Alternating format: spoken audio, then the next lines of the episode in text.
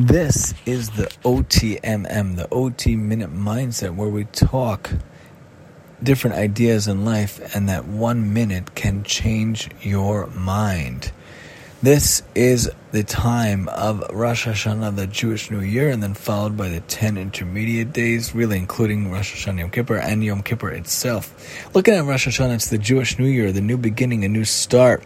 This is where the Jewish calendar begins for the year. We come to the day and we pray to God, acknowledging that He is the one and only true God. He is the God of everything. He is the King of all kings, and He is the supreme. He is the crowned glory ruler of the entire universe, and we recognize that and remember that. And it behooves us to remember in our life what we are here to do, what we are here to accomplish. And remember, we have a new chance for a new beginning. It's a new school year, which always coincides with the new Jewish year, which is very interesting a chance to start a new, a chance to start afresh. What can you get accomplished this year? What can you get done this year?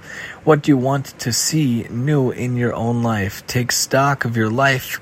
Move forward, move ahead, do great things this year with your strengths. I wish everyone a great new year and a great day.